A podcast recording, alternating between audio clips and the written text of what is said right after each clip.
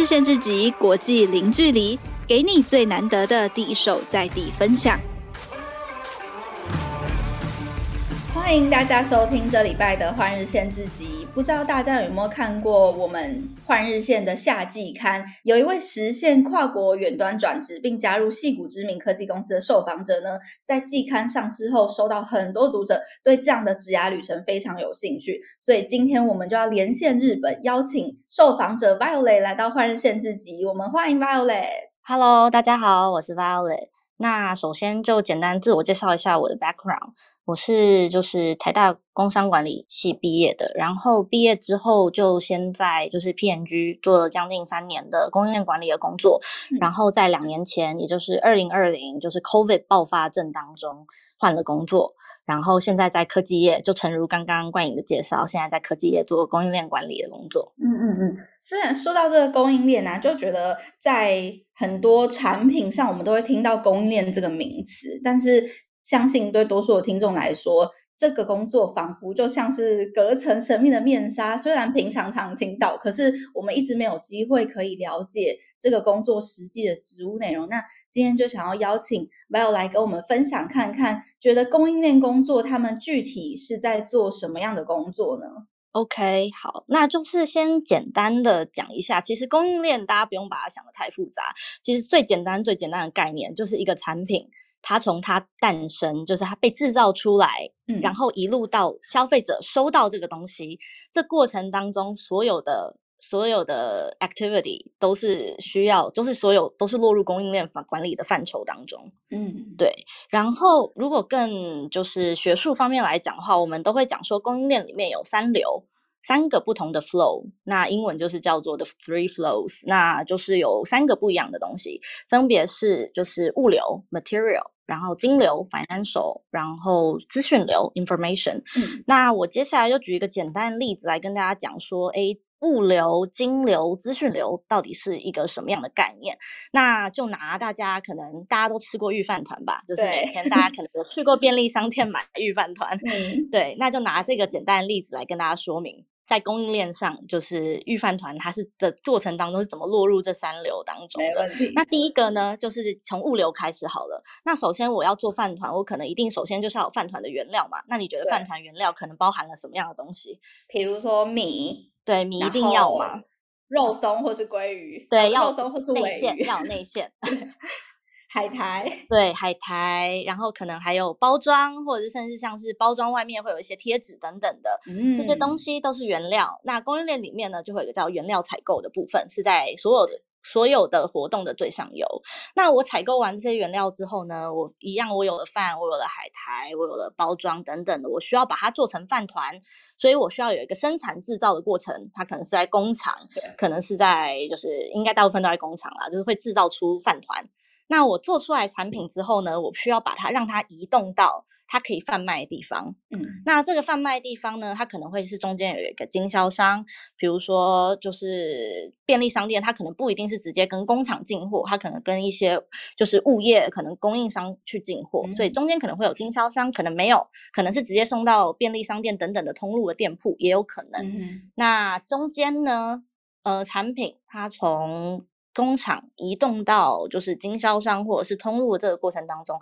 需要物流运输。嗯，那比如说像饭团来说，它很简单，它很它是一个比较保鲜的食品，它是一个食品，所以说它可能大多数用到的都是陆运。但其实运输其他的，我可能还会有海运、空运，有一些国际间的运输可能就会需要用到海运跟空运。对，那东西到了就是通路之后呢，就会有消费者来把它买走。对，那这个产品呢，就是它的这过刚形容的这些所有的 activity，其实都会落入供应链管理的范畴当中。嗯，通常我们在比较常听到的还包括物流跟金流，因为物流可能大家在平常网购取货都会用到，然后金流有时上网刷卡的时候会听到，但是比较难想象，就是进入供应链的时候，它会是一个什么样的过程。对，其实刚刚讲的嘛，就是我去买这些，从最上游来说，我去买这些原物料，我需不需要有人去管理？说我需要买多少原物料？我每一单位买多少钱？对对吧？所以其实这时候金流就牵扯进来了。我在做这些原料采购的时候，我同时需要先把钱付出去，我才可以买到这些原料。另外，在生产制造的过程当中，我是怎么制造的？比如说，我怎么样让我制造更有效率？我制造出一个饭团，我需要用多少水、多少电、多少人？嗯、在这个过程当中，其实就会牵涉到就是金流相关的控制。因为比如说，我如果 hire 人，我要付他薪水嘛，我用电，我要需要付电费等等的。那我从物流运输东西移动到就是经销商或者是通路商的部分的时候，过程当中我需要运输。那相信大家这几年新闻应该有看到蛮多，比如说像长荣海运最近就很非常的，就海运等等的，就大家就觉得非常的红。那是物流运输这一块其实也会也是需要有所花费。那最后到了通路，我这个东西卖多少钱？那消费者在每个产品买到之后付了钱。这部分都是所有的所谓的金流的部分，嗯，所以刚讲的就是物流跟金流的部分，在这过程当中都会产生非常多的资讯，嗯，比如说我在做就是原料采购，刚刚有提到说我要买多少，或者是最后我在卖东西给消费者之后，消费者的偏好是什么？对，比如说诶，可能违约饭团卖的比较好啊，或者是最近今年比较热了，什么样的口味饭团可能会比较热销？那这样的资讯呢，就会在供应链当中也扮演着很重要的角色，嗯，因为它会去控制，比如说我从下游资讯去回馈到上游，会变成一个需求的资讯，可以。去控制说，那我的呃原料可能需要怎么分配？因为可能我的内线在做采购的时候，我可能就是要按照就消费者需求比例去做采购。所以以上刚刚就是分享的，就是物流、金流、资讯流这三流加在一起，就会变成就是供应链管理的内容这样。了解，非常简单又清楚，可以让大家用最熟悉的东西来了解供应链的这个整个具体三流的流程。那刚刚 Violet 说到说，这个运输过程啊，其实不光是陆运嘛，也有可能会有海运跟空运的时候。那这就让我们想到说，其实不管是疫情爆发，或者是今年上半年乌俄战争，对全世界其实对很多产业都有发生影响。那相信这也包括需要各种合作，甚至是跨国合作的这种。呃，供应链工作流程。那想问 Violet 的是，这些实事对于供应链的管理会造成哪些影响？其实最直接的影响就是，尤其是跨国之间的物流，就是会效，嗯、其实。变得很困，很很难去做安排，因为比如说以前我们可能大家呃，比如说像飞机的班次，它可能是很频繁的。那其实基本上一般的客机，它通常都会有一定的部分是有载货的，嗯、所以其实，在对于就是国际运输之间弹性是很大的，因为就是班机很多嘛。对。那因为就是战争的关系，然后可能班机减少了，然后就是在调配上面就会变得。就是有点困难，然后第二个是因为呃疫情，所以说很多的原本理所当然的事情都会变得需要花很多的心思去做管理。比如说以前我们只要定了一个，比如说船运好了，嗯，我就觉得说，呃，可能两三周，我的在我一个正常的时效当中，我东西一定会送到。对，但现在不一定，可能因为实在是就是需求大于供给，所以说我的。嗯嗯、呃，在做就是原本是觉得说，原本预定今天要出发的货，可能临时因为别的厂商出了更高的价，就把那个货柜抢走了，我的东西可能就走不了。Oh. 所以说，在因为疫情呃的关系，就会发生很多这种就是不确定的因素。那供应链管理呢，在这中间做什么样的角色呢？就是在这一些事情发生的时候，我怎么样马上去做当下最好的决定，随机应变。对的，就是随机应变能力。因为其实疫情这些事情，或者是甚至战争，都是我们没有办法控制的。嗯、那供应链管理所产生的价值，就在于说，当我们遇到这些不可控的因素，或是遇到这些意外的时候，我们要怎么样在最快的时间内反应，把这个伤害降到最低。比如说我刚刚举的例子，比如说我的船，我的货柜，比如说我被。被拿走，那我如何反应说？OK，我如果原本是从 A 走到 B，嗯，那其实我可不可以现在马上下一班就有一个从 A 到 C 的船，我再从 C 转到 B，是不是也是有可能的？嗯，等等的，就是有人为进来马上做这个判断。那其实。老实说，这这样子的一个判断，可能就是如果今天没有一个人专门来做这个管理的话。可能如果你的货运公司重新帮你安排，可能这个货，比如说走个三四周，可能五六周，最后东西还是有点送到，但是那个时效性就没了。比如说你想这个货柜里面如果是放一个，比如说冷冻水果好了，它可能就是最多只能放两周。那如果我因为物流关系多了四周，东西到了可能就烂掉了。所以说其 实包含到了时效性的问题，所以说才是需要有人在那一边去做去做管理的这样的工作，嗯、让呃。有发生事情的时候，马上就可以有应对。嗯，对，而且其实公这些，比如说 COVID 啦，或者乌俄战争，其实大家其实日常生活中都还是蛮能感受到它的影响。因为其实我觉得供应链就是一个在天下太平的时候，就是你不会感受到它的存在，因为它做得好的时候，应该不要让你感受到的存在，就顺顺的。对，很就是我随时都能在我想买某一样东西的时候买得到。这就是供应链管理做得非常好的一个象征。但如果今天我想买某一个东西，我买不到，比如说大家之前可能去抢卫生纸，可能去抢某一些产品等等的时候，诶，那其实就是背后，比如说供应链，那就是生产跟不上需求等等的，或者是像是之前不知道大家有没有注意到，就有一阵子便利商店鲑鱼饭团是消失的，就是乌俄战争刚爆发的时候，因为从欧洲来亚洲班机减少了，所以可能有些冷冻鲑鱼它也来不了。所以有一阵子，他的那个鲑鱼饭团，他是很难买得到的。其实现在也是，嗯，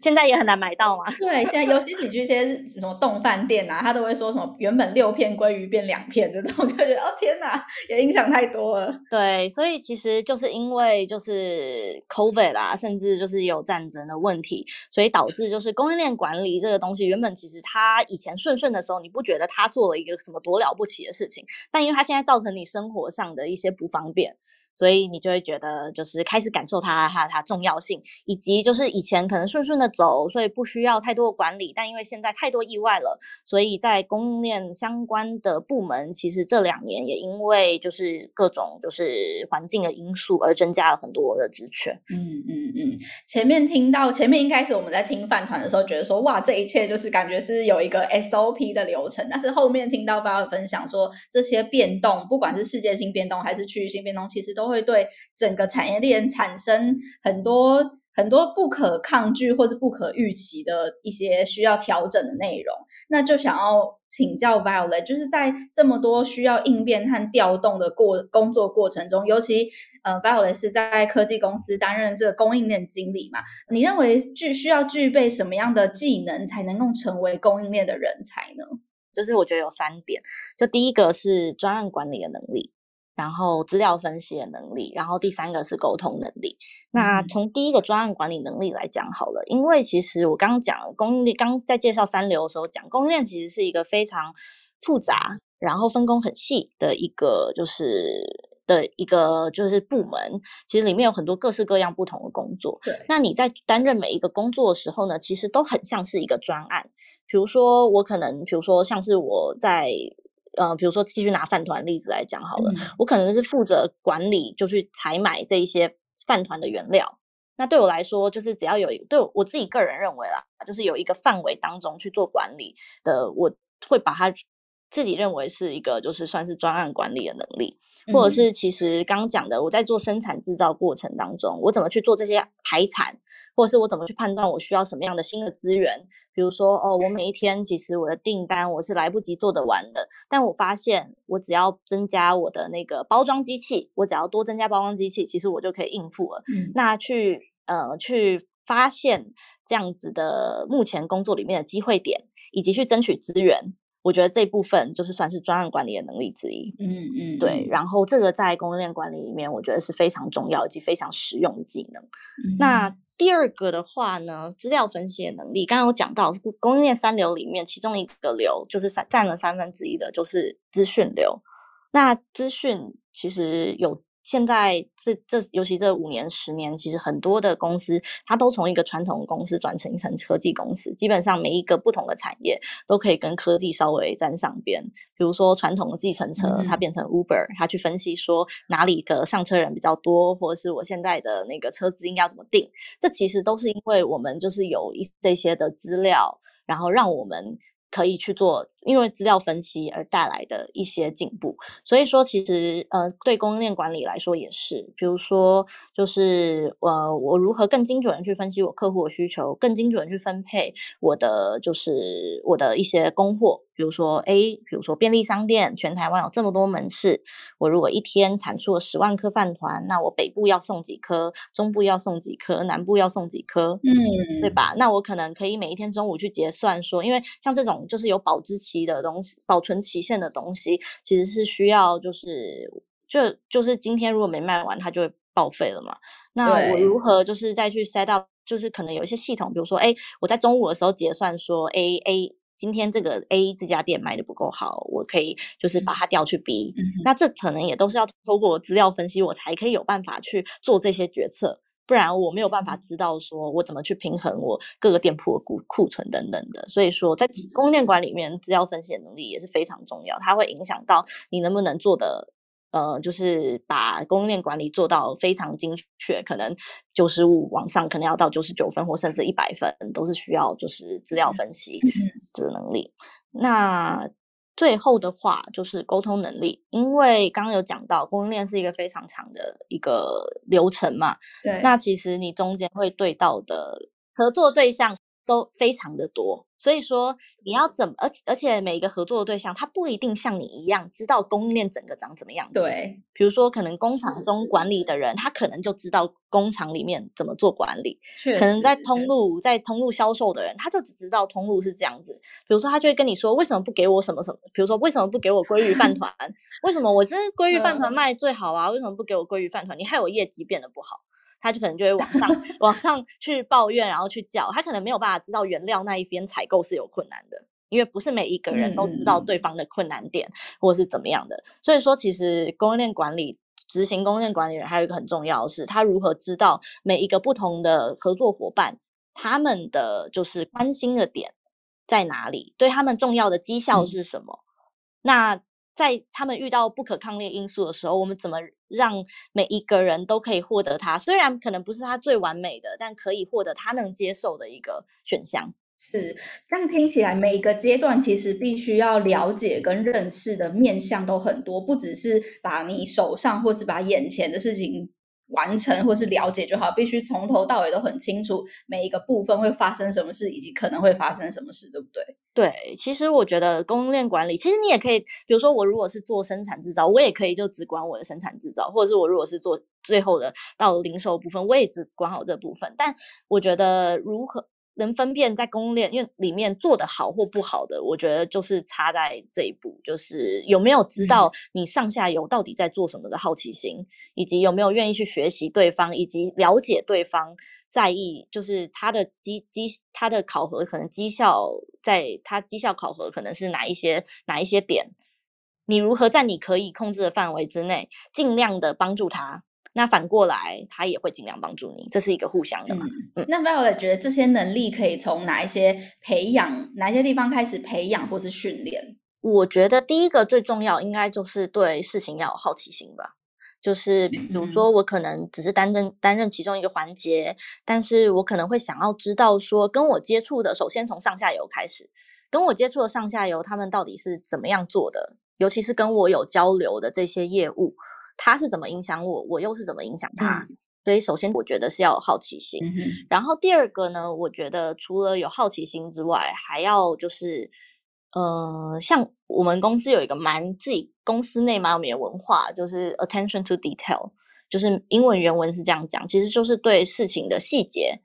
是就是会去注意的。嗯，就比如说，他可以在日常工作当中就尝试着去呃去观察，或者是想说，诶，比如说今天这件事情，大家都跟我说平常就是这样做。对，那为什么平常是这样做？哦，那这可能我可以一直去了解说，说了解这件事情的源头等等的，嗯、就带着好奇心，然后可能在日常工作之中就可以这样子去训练，让我把事情做得更好。嗯、那我觉得这部分是可以增强你的专案管理能力的，嗯，因为你一定就是可以，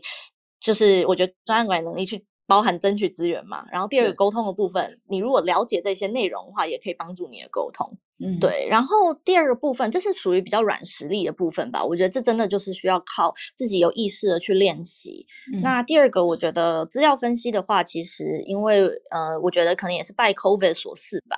网络上真的很多资源，就比如说，甚至就是 YouTube 随便找，就是我想要学任何东西，基本上都有教学影片，可能一开始都 free free 的 resource。那我个人建议说，你可能会怕说，哎，去报某一堂课程，你可能不确定自己是那个是不是真的对自己有用，或者是自己是不是真的这么有兴趣，可以先在 YouTube 看看，因为 YouTube 上面现在真的什么都有，就是你可以上去找一些教学影片，嗯那你。可能可以先从最基础的，比如说什么什么，比如说什么什么什么。软体 One O One 啊，你可以先从那个开始看。哎、嗯，如果有兴趣的话，可以再去报一些课程。那这样子就可以，就是让自己学习可能更上一层楼。我知道有人，我我自己个人也是这样。我觉得有人逼催促，有人这样子盯着，比如说去上一个课，应该是会让自己更有动力。但如果你觉得，哎，一开始觉得担心有这样的 commitment 的话，我觉得，比如说像 YouTube 啊，或是有像 Coursera 等等的一些线上的平台，都是很好的选择。嗯，刚刚 Violet 说到说可以在 YouTube 先先看，我觉得这是一个非常好的决定，因为其实我不知道听众们有没有这种感觉，就是现在线上课程的选择真的是太多了，五花八门。当然，对于同一个软体或是同一个系统，也会有很多不同老师跟不同的。平台在做这些课程教学，但是是不是真的适合每一个人，或者是是不是真的有符合大家的需求，其实就不太一定。有时候你可能真的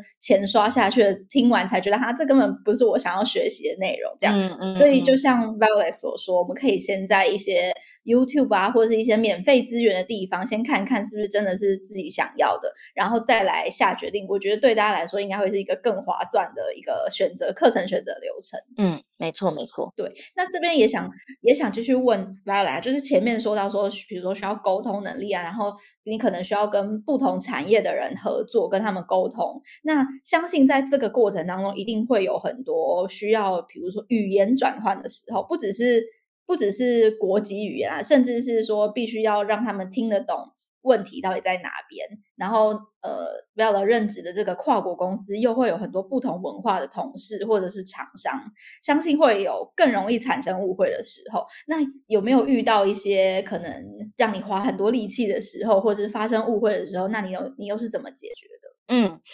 呃，因为我现在人在日本工作嘛，那可能。大家不知道，大家可能也对日本的文化是略知一二。就我觉得，日本就是一个非常特殊的地方。嗯、就不论是在说日文上面，或日本职场文化，比如说，就先举一个例子来说好了。就比如说，如果不知道的人跟日本人开会，他说像是日文的 “hi”，大家会可能翻成 “yes”，就是或者是日本人在用英文对话的时候，他很常会直接讲说 “yes”，“yes”。Yes, 但其实对日本人来说，他在说嗨的时候，只是说我知道了，我听懂了，我有在听你说话，不是说不是说我可以做，不是我可以做，或是 O 或是 OK 的意思，不是答应，只是我听到了的意思。嗯，对，所以在这个方面当中，就会常常就是产生一些误解吧。因为你想，如果中文的时候你跟他讲一件事情，他一直说 OK，Yes，Yes，Yes，你就觉得说 OK，你都可以做得到。但他其实可能根本做不到，他只是在，他只是他只是在他的逻，对对，他只是以他逻辑来说，日本人如果，但反过来来说，就是如果在讲话的时候，就尤其在开线上会议的时候，如果是外国人跟日本人开会，他在讲话的时候，你没有给他一些应和，他可能也会觉得，就是，哎，你有没有在听我说话的感觉？对，所以这就是一个，就是因为文化沟通方式不同，可能会产生的误解。然后还有一点来说，就是第二个，也是因为。大家可能都知道日本人比较保守一点，所以说他们讲出来的话很第一个，虽然说好处是很值得信任，就是基本上他答应了，基本上就一定会做得到。嗯哼。但反过来来说，就是很难让他们答应。呃，他们如果真的说了，就一定会做到。可是他们要不要说呢？又是另外一回事。对，所以说，尤其是我们现在在我在现在科技业，很多事情都是很急的。对。如果我现在不做这个决定，或者是我现在不这样不不马上。做决定的话，我可能就会损失什么一两周的时间。对我来说，一两周都是就是都是几千万的一些，就是生产的那个，就是几千万 worth 的一些价值的一些东西在损失。所以对我来说，就是对科技业，尤其是科技业，我觉得就是很多事情都分秒必争，就我马上就要知道可不可以做得到。对吧？但是对日本人来说，他就觉得说，我答应了，我就一定要做到啊，所以说我要好好的确认，我要好好确认。但是有时候，呃，我又不一定，我在做一些决定的时候，我不一定只有对到他嘛，对吧？我不一定只有这个日本厂商，我还有别人啊，嗯、对吧？你说你做得到，我才会去跟别人说，OK，他做得到，那我们来做这件事吧。嗯，所以，但他不答应，我就会一直卡在那里。所以说，我觉得这次当中就是很多。不会说日文的人，因为他可能不这么了解日本人沟通方式。因为我觉得会一个语言，不单只是会那个语言而已，而是了解他背后说出这个语言的思考逻辑。所以说，不知道日本人思考逻辑的人，可能就会觉得说，到底有什么好不答应的？因为对我们来说，我们可能会到时候呃发生一些不可抗力的因素，我们就会说哦，因为这个不可抗力的因素，所以这个这个没有办法做到，要改成这样。可是日本人就没有办法接受这些，比较没有办法接受这样的事情。所以说，这时候我自己个人的做法是说，我会想办法降低他做 commitment 的门槛。嗯，比如说就是哎，在答应的条件之下，我会跟他说，你可以说一些 disclaimer。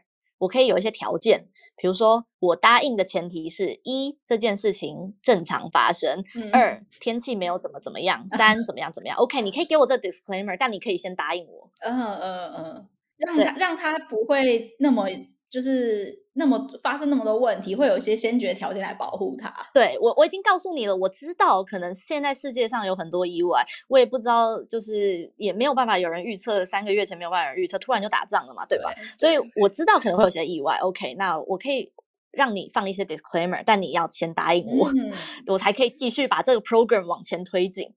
对，这是第一个方法。然后第二个呢，是因为日本人有时候就希望一次可以做到最好。所以我可能一次要求他这件事情，他可能是要做可能一千个吧。就比如一一个举一个例子来说好了，在这个事情我东西我可能要做一千个，他就会想办法等到他已经找到如何做到一千个的方法，然后才回复你说我做得到。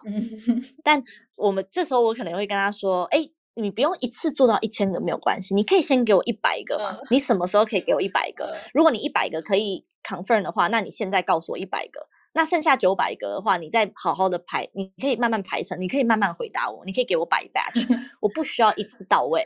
所以说，就是跟日本人沟通的时候，可能就是你要可能需要一些耐心吧，因为跟一其他厂商他不需要这样去跟他们，就是这样子去，就是就是引导他们，他们可能就是可以好好的就直接就是正常的沟通。但日本人，因为他们可能文化上、个性上的关系，你可能就需要去降低他去做就是 commit commitment 的一些门槛。真的，从前面一开始听饭团故事的时候，还觉得这一切都顺很顺畅，但是后面慢慢听到说会有时事的影响啊，然后呃，这个人才技能的技术专业啊，然后到这个文化上合作，都会有非常非常多不可预期的问题，然后相信大家非常期待后面的故事。那我们先中场休息一下，马上回来。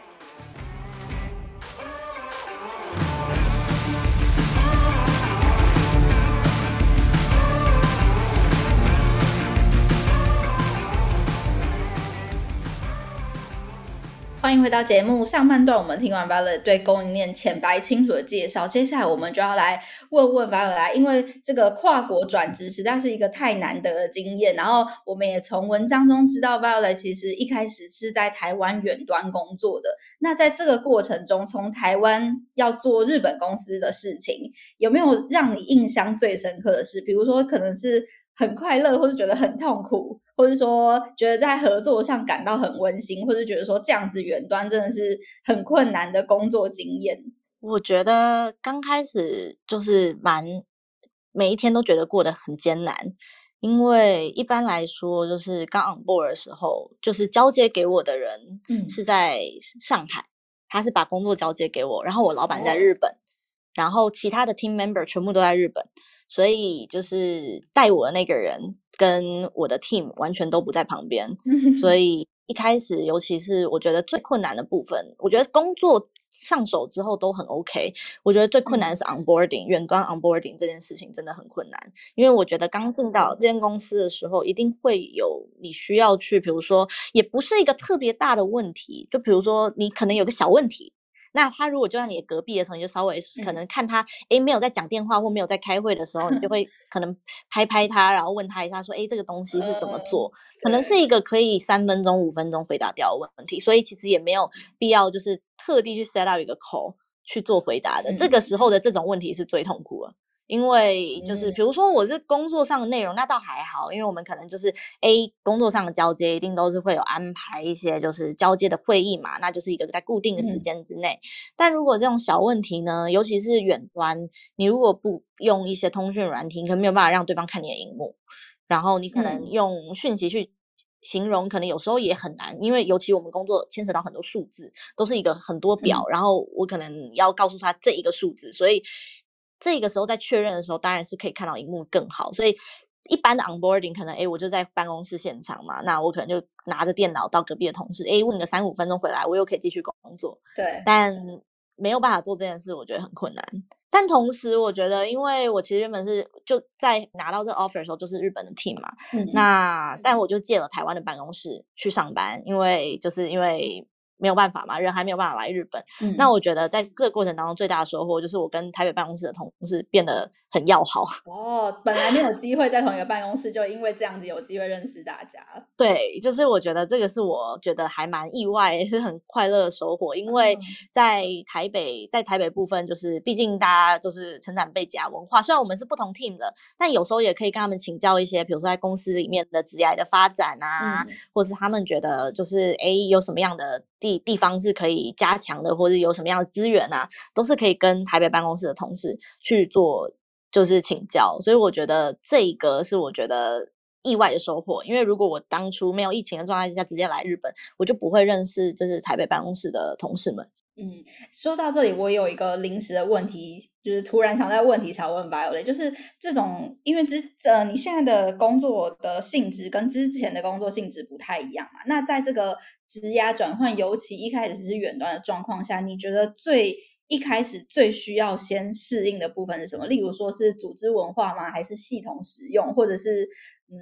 人际互动、人际沟通？因为接下来其实也是一个毕业季转职季，相信很多人在。转职或者是毕业进入职场，都会有一个衔接上，或者是转产业的这个面临这样子的情情况。就想问问 Violet 说，你觉得转职或是进入工进入职场后，有没有哪些部分是你认为最需要优先去适应，让自己尽快融入的地方？嗯，我觉得第一第一个一定就是公司的文化吧，大家习惯怎么样做事，嗯，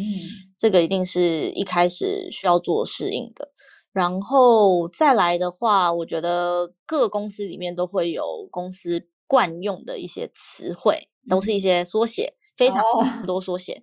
就、哦、如何把那些缩写，因为可能一样是做供应链管理，但就是。呃，比如说之前在 PNG 跟现在公司一样的是一样的，对于同一件事情用的名词可能不太一样，因为每间公司里面都会有自己用的一些词，创造出来的一些词汇，嗯，嗯，所以去熟悉这些用词。然后第三个是我前一份工作的话，就是刚用刚那个饭团例子来说，是比较偏向，就是我已经因为台 P PNG 在台湾没有工厂，所以说比较偏向是我已经拿到饭团了，我买到饭团，然后我要去送到哪个通路，然后去做调配，嗯，以及去分析那个。需求部分，嗯，所以就是比较没有接触到最上游原料以及生产。那我现在工作呢，是在做供应商管理，就是以及就是所以比较偏向原料跟生产的部分嘛。所以其实是供应链当中，虽然一样是供应链，但做上游做下游还是很不一样。对。那我以前比服务的比较多是 internal customer，就是可能会对到就是公司里面的一些 marketing 啊、finance 啊、sales 啊等等的，嗯、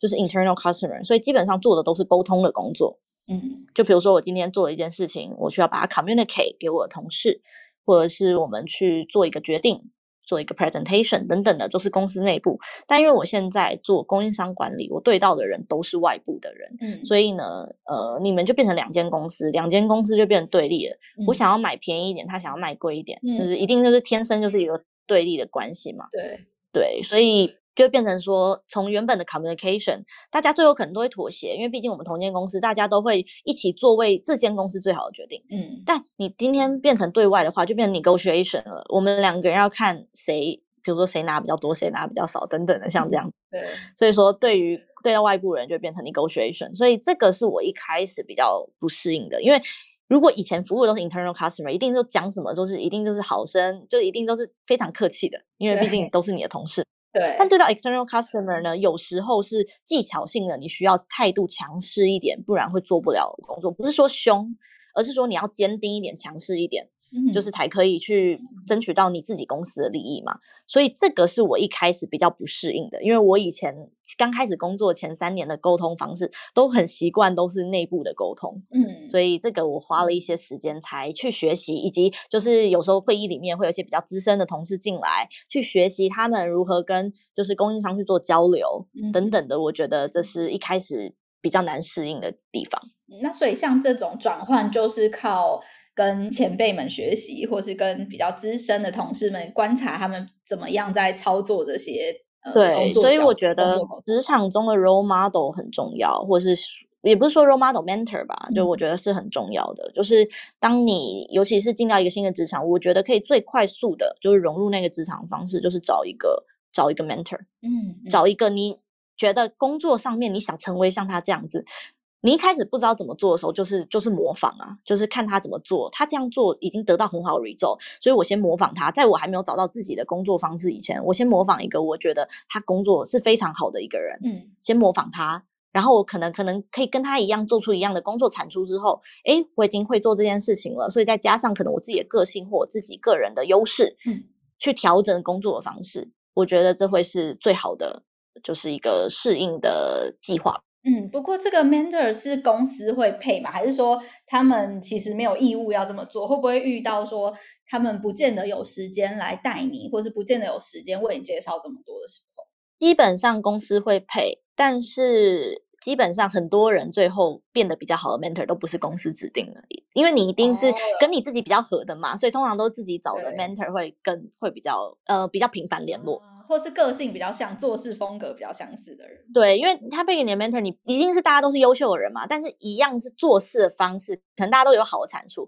但好的产出的过程当中，嗯、大家可能风格不太一样，那一定是要找到一个就是、嗯、呃，你你也可以驾驭的风格的，对，嗯、因为有人可能可以这样做事做得很好，但可能他这样子做的方法你没有办法，真的真的。那也想问问。因为日本算是跟台湾很近，然后也是蛮多台湾台湾的听众或是读者们会有兴趣前往出海闯荡的一个地方。想问问 Violet，在日本跨国公司有没有哪些时间点比较多招募或是转折的机会，让大家有机会可以在某些时间点主动出击？我觉得分成两个部分吧，一个是如果你是新鲜人的话，一定就是要跟着日本的求职季去走。因为日本求职季有很明确的 timeline，就是基本上就连外商也是，基本上每年的三月就会开始有一些公司的说明会啊，然后六月开始就会开始有一些就是笔试啊、面试啊等等开始。就日本的新鲜人求职季是很固定的。嗯、那如果你是有工作经验的人的话，其实真的完全不限，一年四季只要有职缺你就可以投。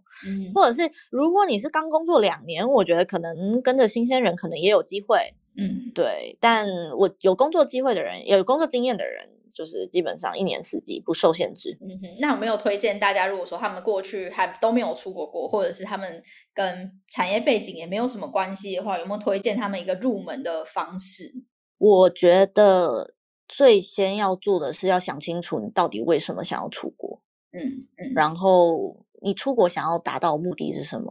因为这就会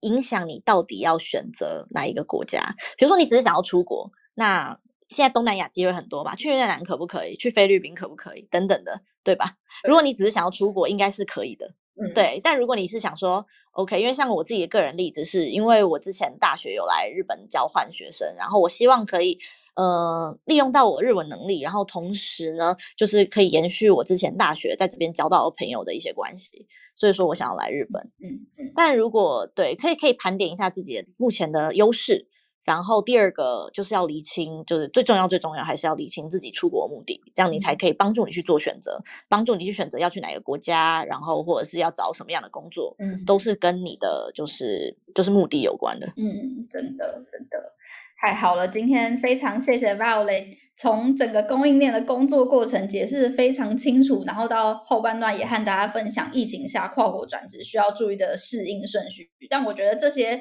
这些分享其实不见得一定要是疫情下，或者是说一定要跨国转职才适用。其实，即便你现在在台湾，或者现在在美国、现在英国，这些技巧跟这些适应方式，其实都适应在每一个工作和每一个人身上。那如果对我的故事想要看得更仔细的话呢，也可以到各个实体或是是线上书店购买《换日线下季刊》，你值得国际级薪水。那希望今天的分享呢，能够给大家很足够的参考。那如果大家对 Violet 有什么问题的话，也欢迎留言给我们，然后我们会邀请 Violet 再跟我们分享。今天非常谢谢 Violet，谢谢谢谢观影。那我们就下周空中再见，谢谢大家。